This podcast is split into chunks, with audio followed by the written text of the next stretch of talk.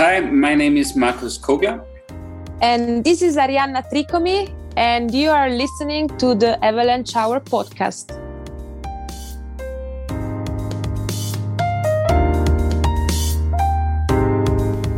Bonjour, bonjour, bonjour. You're listening to another episode of the Avalanche Hour podcast, and I am your European correspondent, Matthias Walcher from the Austrian Association for Snow and Avalanches. The Avalanche Hour podcast is proudly presented by Wyssen Avalanche Control Safety through Innovation. Additional support is provided by 10 Barrel Brewing and Interwest Insurance. And as you all know, the goal of this podcast is to create a stronger community through the sharing of stories, knowledge, and news amongst people with a curious fascination of avalanches.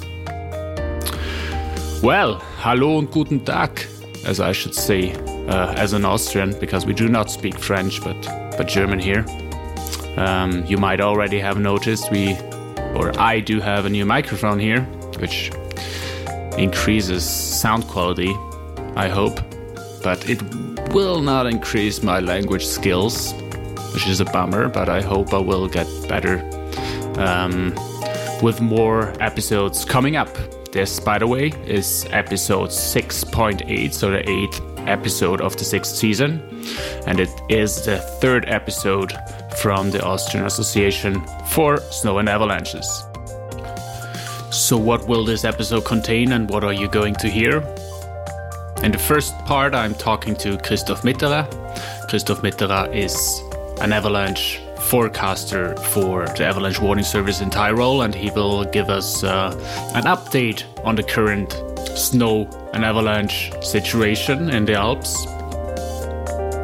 And after that, uh, I will make you listen to some parts of an interview I conducted in spring with uh, Arianna Tricomi and Markus Kogler.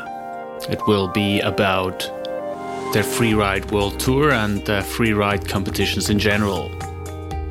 Yeah, I'm currently sitting in in my office here in uh, Saalfelden, which is Salzburg, which is Austria.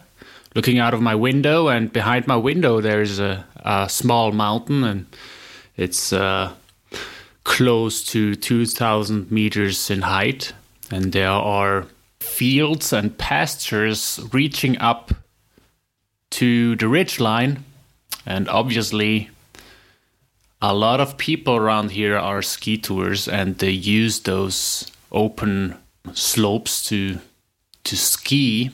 And at the moment, I see two people skiing up that that mountain, which means uh, winter has arrived here.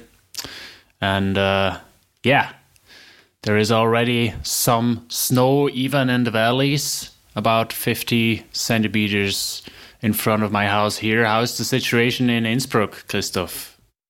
Yeah, definitely. Also, here in the city, in low lying areas, we have a little bit of snow. It's uh, not a lot, but it's enough to make snowmen and uh, to uh, grab a snowball and, and, and hit someone with it.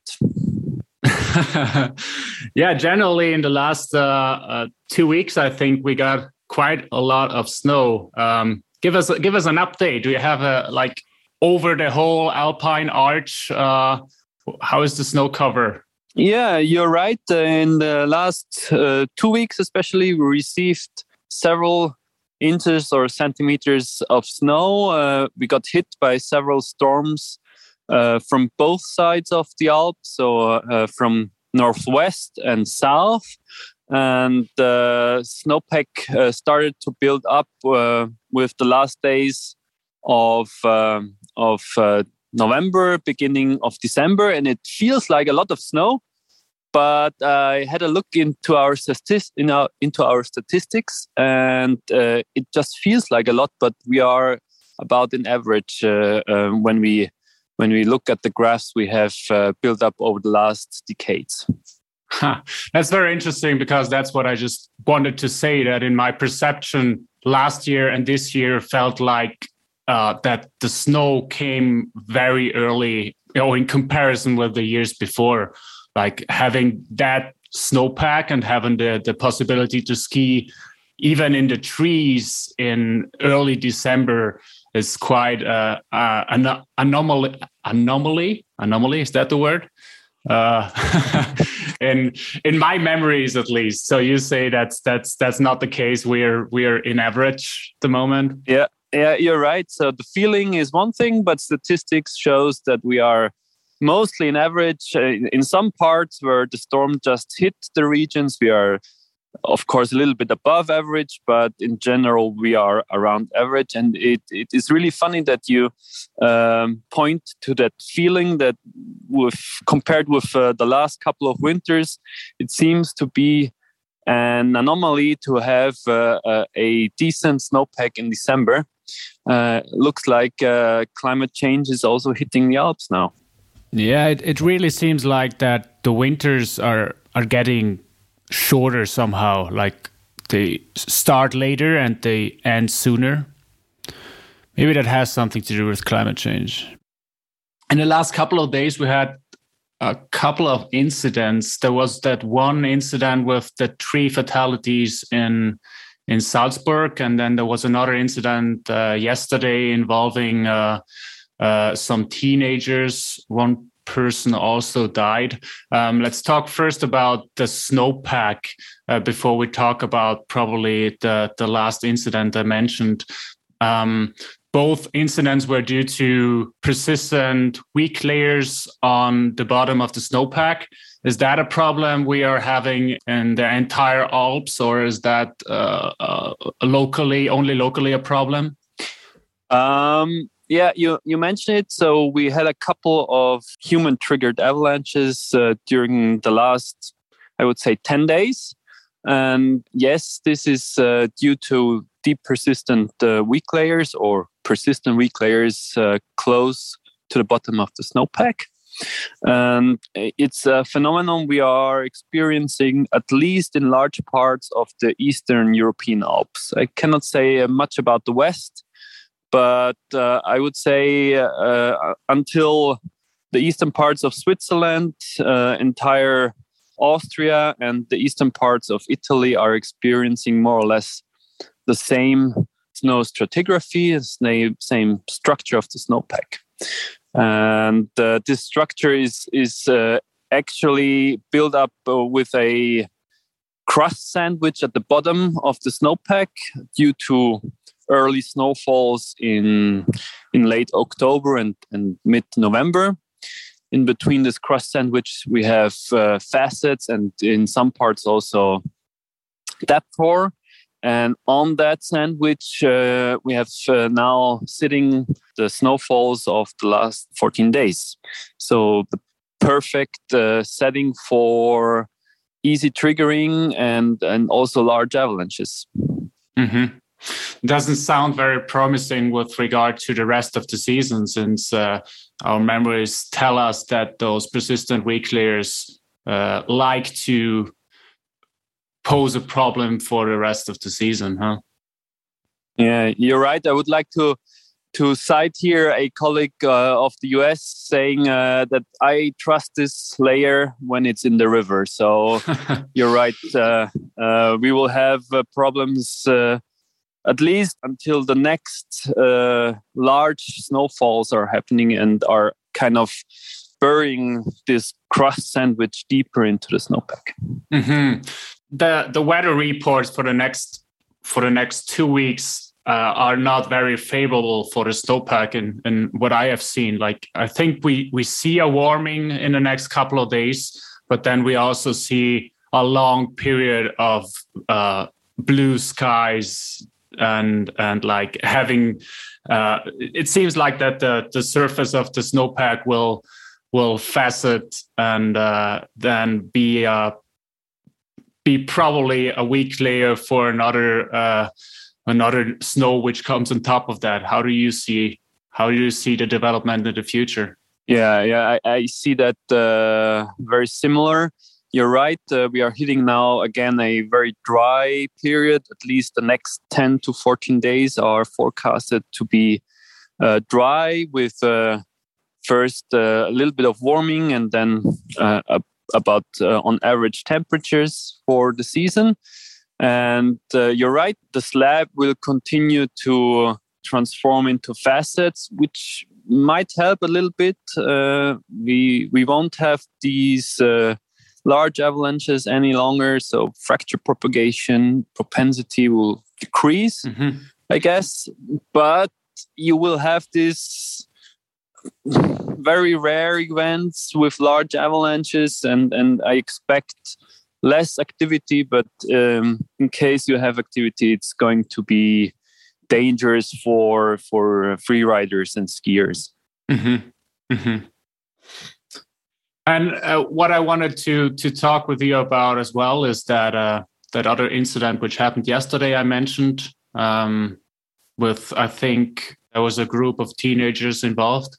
Yeah, you're right. It was a group of teenagers uh, between 12 and 15 years old, um, all boys uh, from uh, all locals, so from the village below the mountain where uh, the avalanche was triggered. It was close to the ski area, so not on a piste. It was on backcountry. Uh, you know that we in Europe do not have the concept of inbounds and out of bounds. So everything which is next to the piste is backcountry, so unsecured. And they just left the, the secured piste and entered a very steep north facing slope uh, just around tree line. And unfortunately, triggered facets uh, around that crust sandwich I, I mentioned before.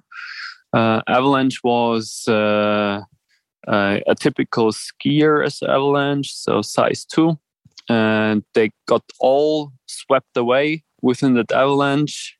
Um, one uh, boy completely buried, that's the victim, and three of them heavily injured because there were rocks and trees around, so high consequences terrain as well. And yeah definitely sad and uh, and and and uh, what is really a point in that story is no no one of the boys had uh, beacon probe or shovel with him so without uh, safety gear which kind of uh, is sad because mountain rescue was on place within minutes and yeah those things are always like yeah, yeah. As I said, they're making me sad. Yeah, it's a tragedy. Also, or uh, especially when it involves um, young young folks, and then it poses also the question, or it, it arises the question, like, why do we not reach them um, with our warnings? Because uh, yesterday we had like a, a, a, considerable avalanche danger, and I think the communication uh, from you via media, via social media was quite good. That that that's a an avalanche prone day. Um, it seems like we do not reach them that well with our warnings. What what is your impression, and and how how can we possibly change that? Good questions. There are two important points uh, hidden in in in your statement. So, the first question is. Um, it seems that our warnings do not reach the audience, especially young adults uh, and, and teenagers. So we have to explore why that's the case, why that's an issue, and then uh, we probably have to adopt our products in a way that we can communicate to this audience. Uh, and the second point is the the safety equipment. This is this is really also a, a sad thing because we had several incidents now in the last couple of years with uh, especially young boys around 16 hitting uh, the backcountry without uh, proper gear. And with proper gear, I mean proper safety equipment. And uh, and that's an education issue, I think. And again, we have to explore here why that's the case. So we have to probably work better with schools, uh, initiatives and and and also parents in educating those kids uh, because they they are charging and and uh, it's also good that they are charging but they have to do it uh, in a proper way with a good risk management and uh, the necessary safety yeah yeah, I see it the same way, and I'm uh, I'm glad or that you from the avalanche warning service in Tyrol you have that new project which just uh, was approved where you bring avalanche and snow education in schools, and I think that is, uh, as you said, very important to prevent such incidents in the future. Thank you, Christoph, for the insight in uh, in the snowpack and the general situation in the Alps at the moment. And uh, yeah, we will talk again soon, probably in in uh, February or so, and see how the situation um, um, has improved or has changed until then. Thank you, Christoph. Yeah, thanks for having me. Have a good one. Mach's good. Ciao. In the second part of this episode today, I am playing a recorded interview or parts of a recorded interview from which I conducted in spring last season with two friends of mine, Markus Kogler and Arianna Tricomi. Arianna Tricomi, she's a free rider. Um, she was skiing in the Freeride World Tour in the last couple of years. She won the Freeride World Tour uh, women's ski competition three times in a row from 2018 to 2020. She's a professional skier, uh, making videos and uh, yeah, producing all winter long. And then um, there's Markus Kogler. Markus Kogler, he's a mountain guide, and he is um, involved in many, many things in the avalanche world in Austria. But the reason why I uh, why I talked with him during that interview is because he's also in charge of the safety of the freeride uh, world tour stop in Fieberbrunn and also for uh, a variety of other competitions, freeride competitions in Austria called the Open Faces. So that's his main duty to, during the, the winter season. And yeah, in this interview, we, at the beginning or the first big part of the interview, we talked a whole lot about the structure of these events and how they build on another, which I, I don't want to play here in full length because it probably um, is out of scope. However, just to summarize it uh, very briefly, in the Freeride World Tour, you have basically around five stops. Um, there is the one in Verbier. It all started actually with these extreme uh, Verbier snowboard competition events, and out of that, the Freeride World Tour resulted from that. I think uh, first time took place in 2008, if I'm not wrong. So there's that stop in Verbier. Then there is another stop in uh, Vallnord, which is uh, Andorra. And then there is Hakuba, Japan, uh, Kicking Horse, BC, Canada. And then there's Fieberbrunn uh, in Austria, in Tyrol. And that's the main event where uh, Markus is, is um, in charge for for the safety in general. So not only avalanche safety, but the whole safety and also organizing the event. Anyway, so there are these five star events, which are these five main freeride world tour stops. And then there are one to four star events below that, which are called the qualifier events. And you can so first when you start you enter a one star or two star event and then you uh, then you get points. And in these one or two star events there the faces are very easy. There are no rocks there are no no fall zones. So quite simple faces um, where you can win points and then when you have a certain experience certain number of points you uh, raise that ladder until you reach the four star events and until you qualify for uh, the Freeride World Tour. And then, of course, when you're high up in these events, when you are at the five star level, the faces you ski, um, they are, of course, way more difficult and way more challenging. And of course, with those qualifications to the main event, you can ascertain that the riders which are competing uh, on the highest level have also the skills to ski those uh, faces safely. And this leads us to uh, to the interview, and be prepared for a sound quality drop in three, two, one. Beep. And so um, you said there are uh, these phases with the different uh, stars, and also with regarding to the world tour, there's different difficulty and also the skill level of the riders changes.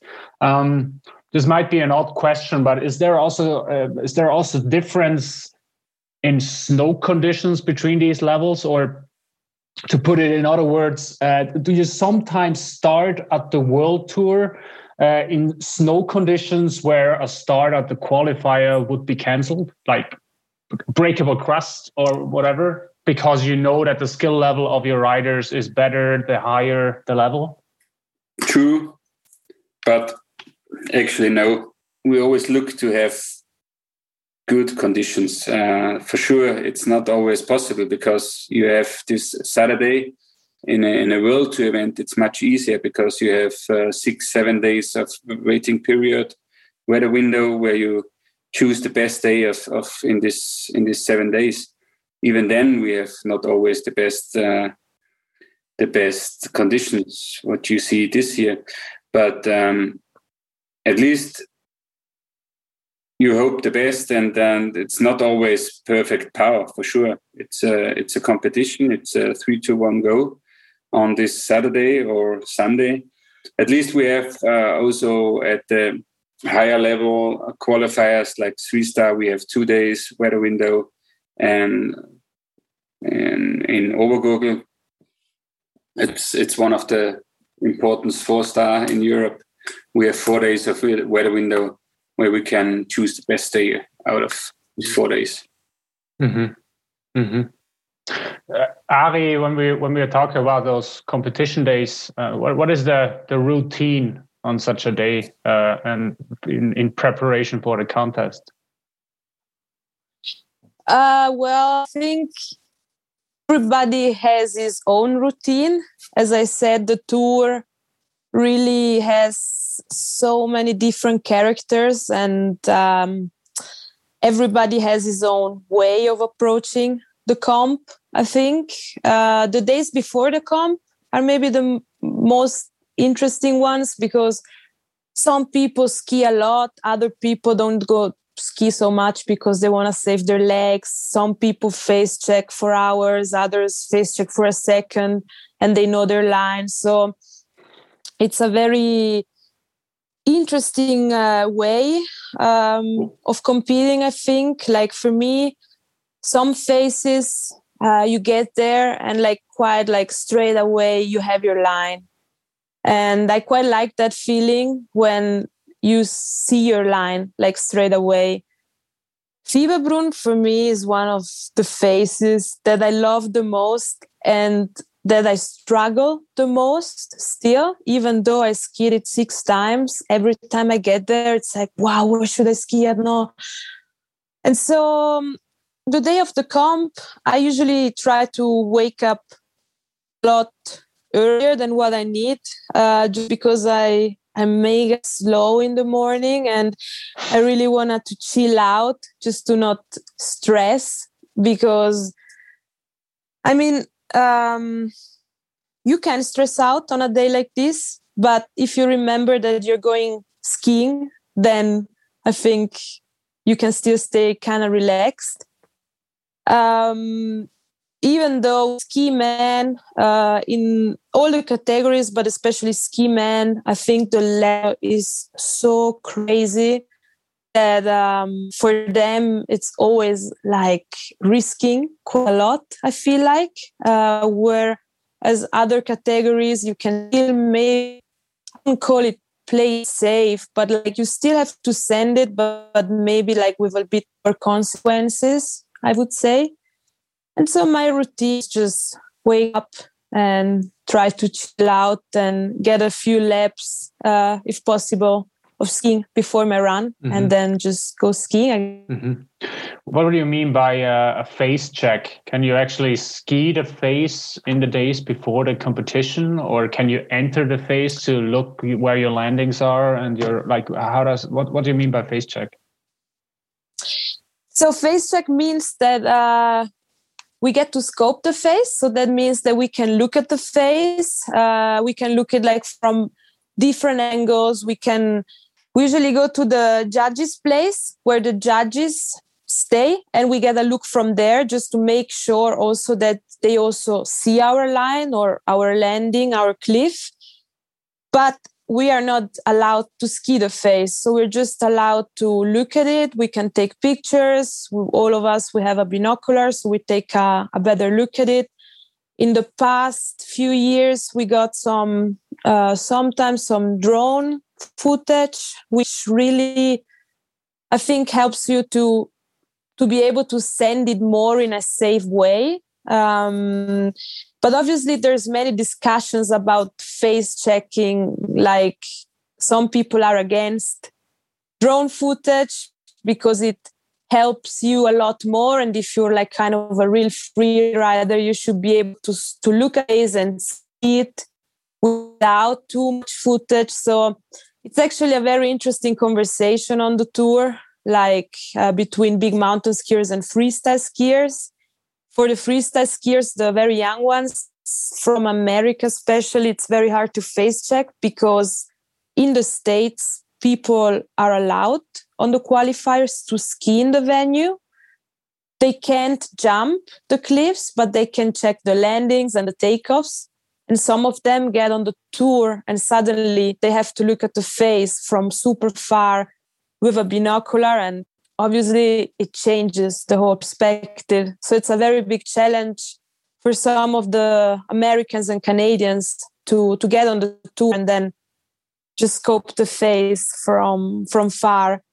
Um, yeah, wow, you learn so much. I remember on the qualifier being quite lost a couple of times, but then it's so nice when you start realizing how a face looks from the top or through your binocular and yeah that's the that's the face check. Mm-hmm. and there's also a writing uh, a writers meeting. What what does that contain? Well there's many writers meeting usually. Um, depending i would say depending on the conditions if the conditions are tricky and the weather keeps on changing so it brings new snow or strong winds or whatever, then we usually have more riders meeting because the mountain guides uh, that take really good care of us and update us with all the new conditions or how the snow is in there and how safe it is. So big thanks to the mountain guides because they do the biggest uh, work out there. Sometimes they they left so early like two in the morning to go check the face for us just to make sure we can ski it or not. And uh, yeah so riders meeting usually contain safety. Uh, we have the bib draw so we we find out what number we're to start um, which makes also a big difference if you're right at the beginning or after so you have to take care of your landings if there's many people skiing your line so it's so many different things that you need to understand and learn on the tour or in the freeride comps uh-huh. and uh, yeah riders meeting just help you to to better understand uh-huh. some things and when we talk about safety what would you consider uh, being the main risk for you as a rider in the competition is it avalanches or is it sharks or is it what would you say? Well uh, i would say that i feel really safe on the comps. I mean i we're so lucky that we get this day uh, on this face that you have scoped for so many days. So you know where to ski and usually we get really good snow.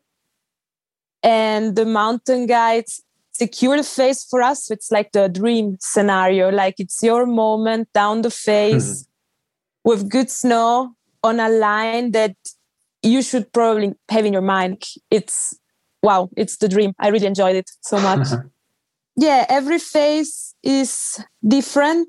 Um, skiing a comp doesn't mean you're like totally safe. It doesn't mean it's a hundred percent sure that there's not gonna be any avalanches. We had some examples. One was um, a slab in Alaska. I mean, Alaska was a massive face, so it was Im- impossible to secure the whole face. And um, Reine jumped a cliff, and yeah, he released like on the landing actually a, a big slide, and he skied out of it because he's a really good skier, and that was really fortunate.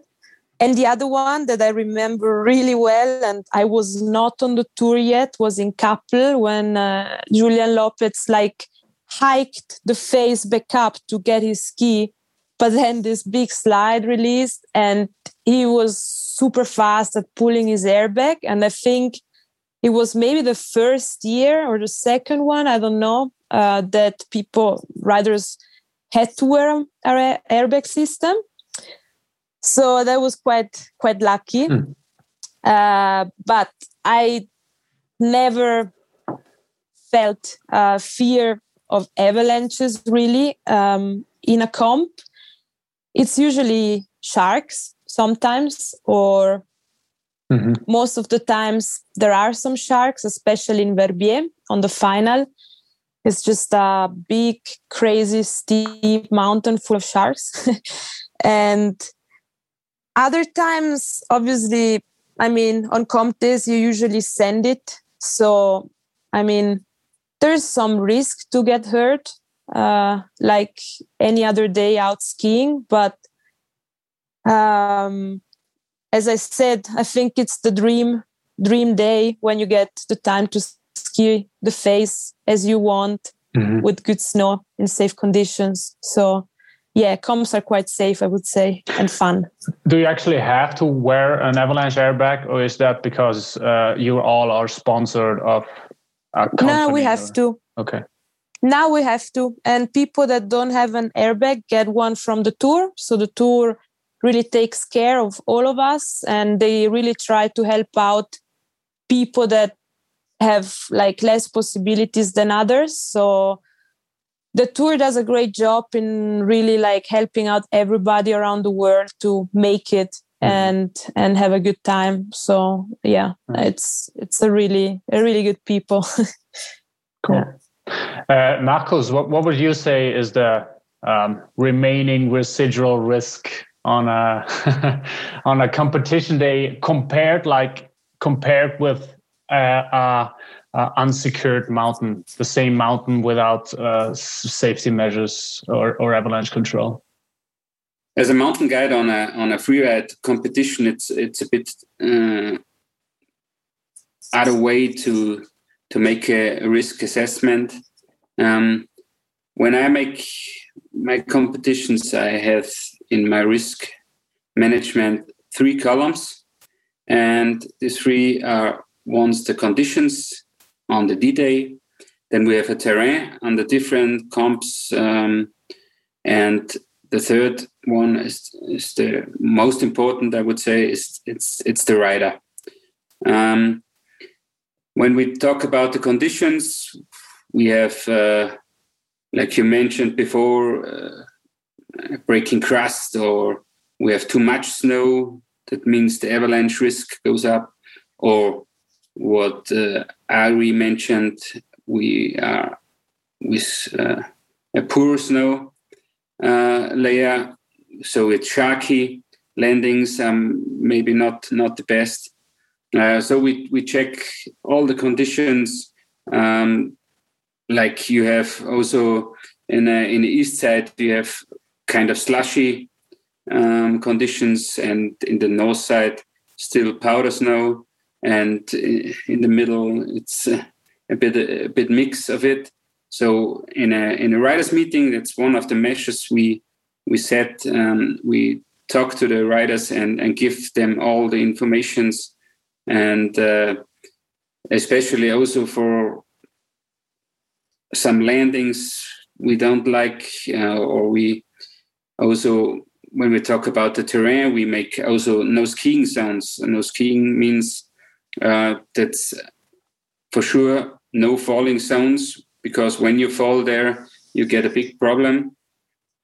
And um, sometimes we also mark some uh, some rocks or some sharks. Um, there we go through a list uh, where we uh, have a kind of pilots doing their checklist before they start uh, airplane.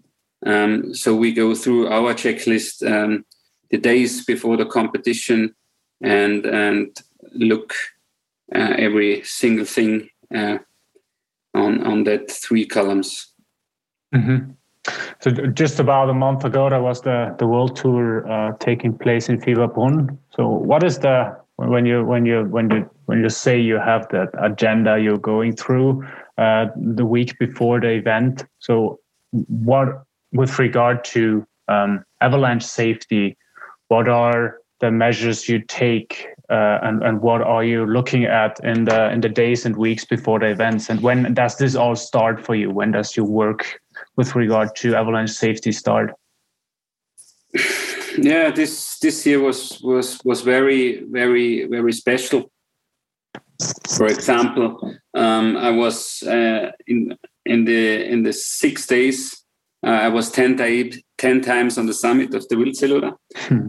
Um, um, this year we have for sure a problem with the weather conditions, snow conditions as well. We have, uh, um, yeah, not too much snow this year. It was really poor, the snow situation. And um, for sure this year, because of Corona, uh, um, the weather reports getting also not that good as the last years. And um, yeah it was really a tricky a tricky one this year um, because 10 days before the competition I, I, thought it's not possible to hold the freeride world tour in Fieberbrunn this year. But then the yeah some some snow comes in and it was really interesting to to watch this year uh, the the snow. Um, but at least, um, yeah, it worked. In I would say, yeah, not the best conditions, but uh, good skiable um, and good for a competition. Yes. Mm-hmm. So uh, you start about a week before the event, and then you go up and you look at the snowpack, and you um, you look at the weather report and then you you you you first of all like when is there a person who decides if the event actually can take take place or not? Like when is that decision made? Yeah it's uh, that's me um, who say yes or no. Um, at least um, i had one provider with me. It was uh, Flo Orley a former pro rider uh, who goes with me on the on the summit uh, ten days before, and uh, he said yes, it could be possible. But as I mentioned, it was uh, very thrilling this year, um, the days before, because we get uh, 15 centimeters, then getting warm, and again 15, 20 centimeters more than expect, and yeah. Now the good thing was we had a base. Uh, the, the base was there, uh, it was uh, still dry, mm-hmm. um, um, not not not a crust on, on on the top. So I was re- quite positive the days before that when snow is coming, uh, it also sticks on the mountain, and uh, that's always an important one uh, because when you have a, a, maybe a smelt crust, a smelty crust on the on top, um, the snow don't stick on the on the steeper parts, and and mm-hmm. then uh, it doesn't help when uh, snow is coming. But this time it was really, yeah, we were really, really lucky because the snow comes also without without too much wind. So um, at least we got, yeah, not that not bad uh, conditions on the on the on the uh, contest day. But uh, what I mentioned before, we we took for sure some measures. Uh, we uh, put out the the Häusl cliff uh, to to yeah get a bit pressure out of the riders because um, you have to know uh, Fieberbrunn is always um, a very important one. It's uh, the the last competition before Verbier. They make a, a, big cut once more in the in the starter field. In Fieberbrunn, there's 20 ski men, what I know, uh, and in Verbier, only 12, what I know. So it's um, important, really important competition for the for the riders here in Fieberbrunn, and that's why they give yeah mostly 120%, not the 100. Does your work differ between smaller and bigger events? Once more, please. You, your work uh, with regard to, to safety, does it differ between bigger or smaller events between the World Tour and the Open Faces, for example, or is it the same? No, not at all. Yeah. Not at all. Um, I would say the highest level on safety or the lowest level, I would say, we we have when we have juniors on the face, then uh, for sure the safety rules are a bit higher. But um, when when you talk about freeride world, you know also that the, the riders are the skills of the riders are much better. Yeah, mm. yeah. What is what what would you say is the biggest challenge or the, the hardest task to to to do in your job? To inform the riders about the conditions, to give them a good briefing that they know nearly everything, every stone on this on this face. I know it's it's not possible, but um, to make a it avalanche uh, wise safe, that's the easiest thing. At least uh, when you have a lot of snow and and we bump it through or or we ski cut it down. Uh, mm-hmm. Even though you say it's the easiest thing there was, uh, as Arianna mentioned before, there was that uh, avalanche incident a couple years ago uh, in Kappl. So what, yeah. what, what happened there? What were the circumstances, and uh, what are the the conclusions you draw from that incident? the conclusions that uh, that we out in the nature and the free ride we give hundred percent, but it's just 90% of safety and and the this 10% we don't have. Yeah it was a special day for sure. We have it was super deep conditions Ari. on this day i think it was a meter of, of fresh snow. Yeah the dream conditions. Dream conditions a, i never see the, the uh, this mountain like this. And um, yeah, we, we we did everything. I was still on the top. I, I, I can remember I was the first uh, at at uh, Julien, um, but he was uh, on the on the top. Um, yeah, he was on the top of the yeah. of the avalanche. Yeah, he was of the avalanche. Yes. Um, um yeah. Hmm. But in, in, in conditions like that, um, it's always different. Sometimes avalanche problem is is quite small. Sh- sharks are much higher. Then you have competitions where you can uh, forget about sharks because uh, you have a meter of fresh snow. Then for sure the avalanche risk is higher, and uh, and then also the informations to the riders that uh, some takeoffs don't work today because it's too deep. Um, you can't reach the takeoff, or or mm-hmm. yeah, it's my, at least it's the the, the the the cool thing on on this work because it's always different. How do you provide that information to the riders? Is that mostly verbally? Yes, it's a riders meeting with pictures. We have a face picture. We have uh, no skiing sounds. It's marked marked in these face pictures what, what we do.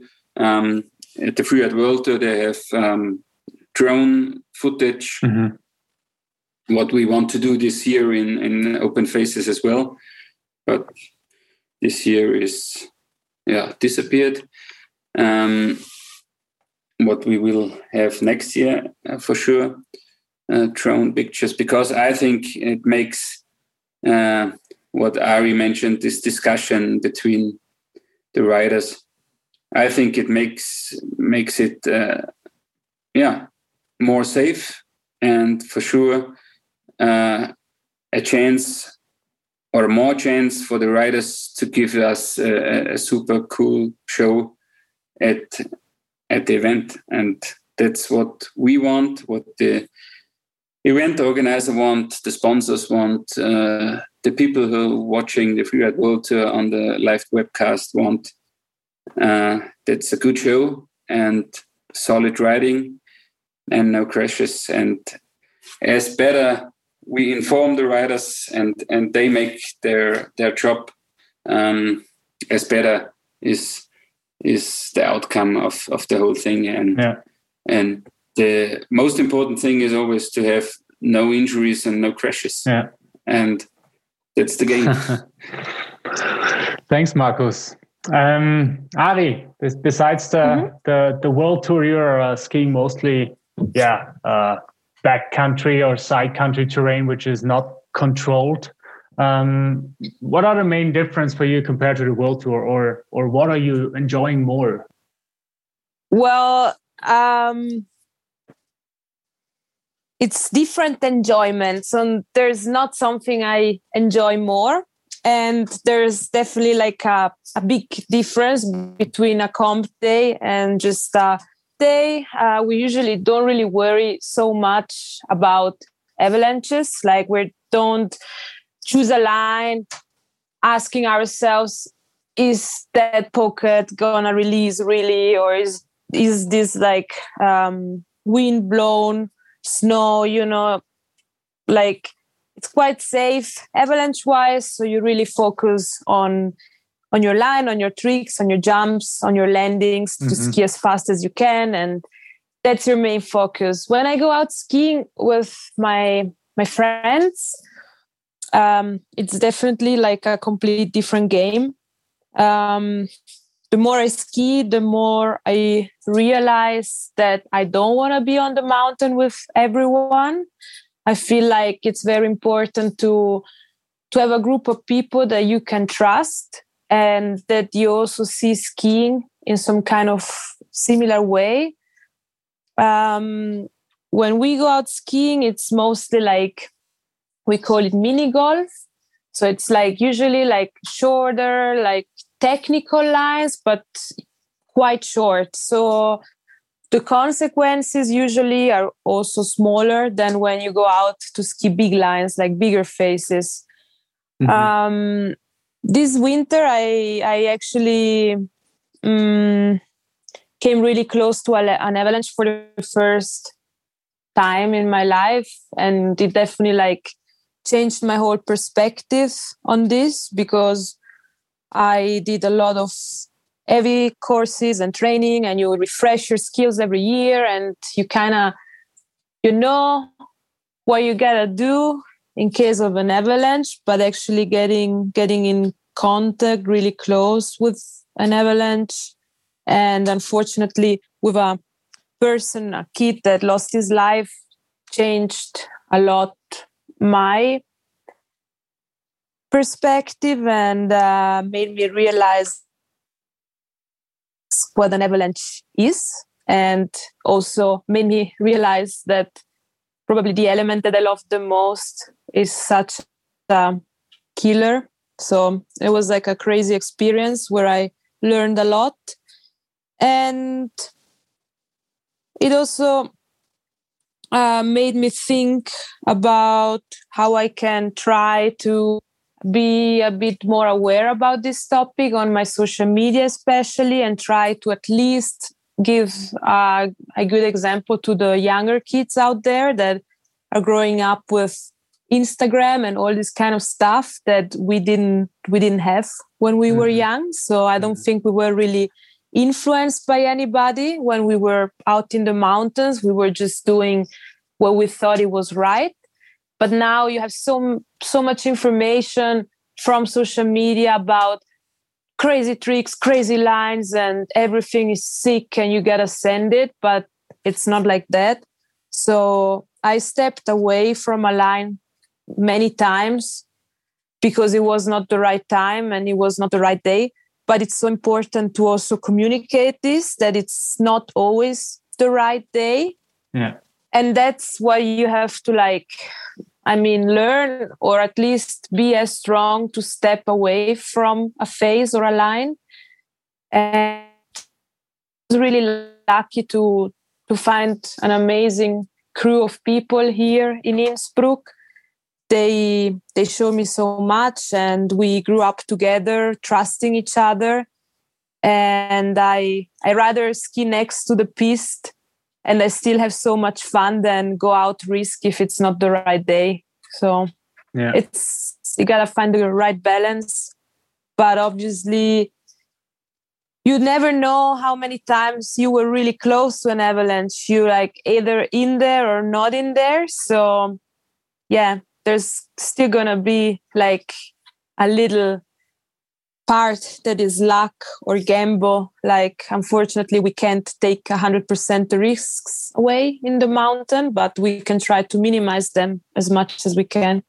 Yeah it's always a, a probability calculation i think. Um, at the end we we cannot avoid uh, as you said we cannot avoid uh, the the risk completely uh, when we are out skiing. And um, and another thing you you uh, mentioned quite well, I think, is is from the outside world, like the professional freeride scene. Um, it, it, looks like that that you're always like shredding uh, big steep slopes, and it's good, decent powder, and you rarely see avalanches, or if there are avalanches, you kind of ski and away from them. And yeah, we just know that reality behind the behind that uh, the lens is, is is not like that, and um, but it's also hard to communicate that since people are so much more attracted to like seeing that picture with the powder and skiing down than having a lesson in avalanche education, I guess.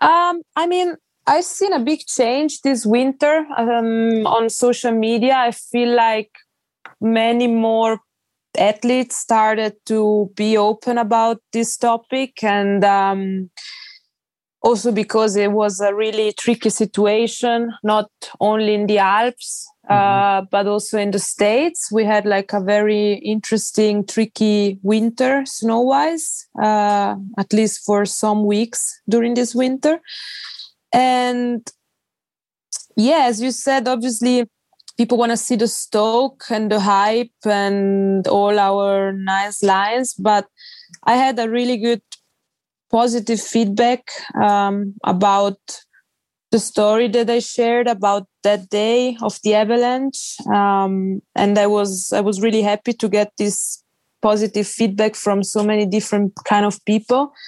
And i feel like i've seen many more athletes doing that this winter and it was really nice. And i think that it's really important to have athletes or like skiers with yeah i don't know like with sponsors. And yeah like talking about this because i think young kids are kind of looking up more to us to the athletes than to some avalanche instagram page where it's like it's definitely like the super good info, but maybe you can't tell kids, oh, you should look up to that page because it's really good for you. Could probably think it's kind of lame. But if you're talking, then maybe this could be the change in the younger generations. And I think it's a very important one since Instagram is very young and maybe we don't really know what kind of consequences it can bring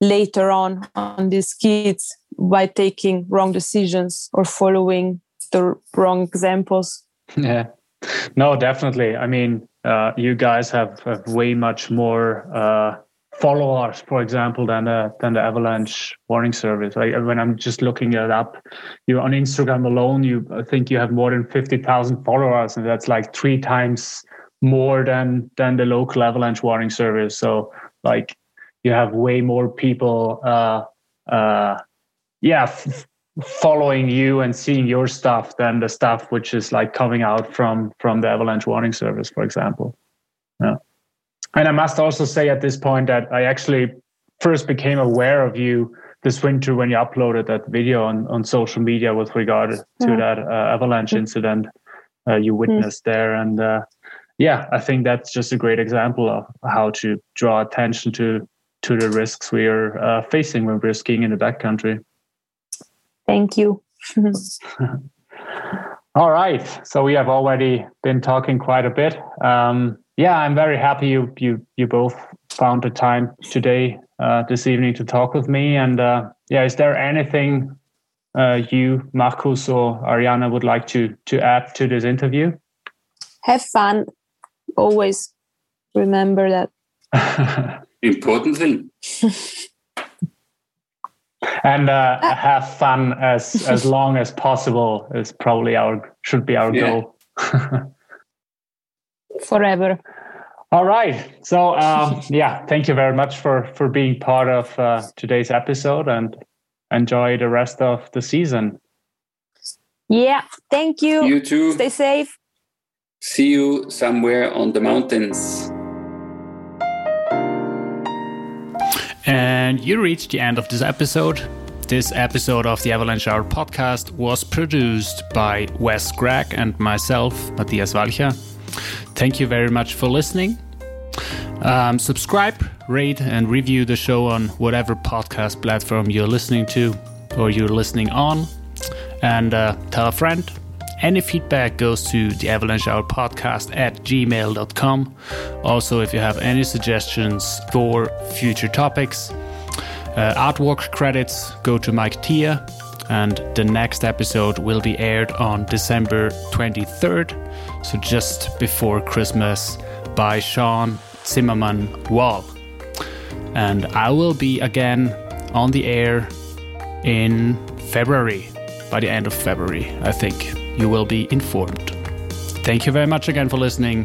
Thanks also to Christoph Mitterer, Markus Kogler, and Arianna Tricomi for contributing to this show. Good day.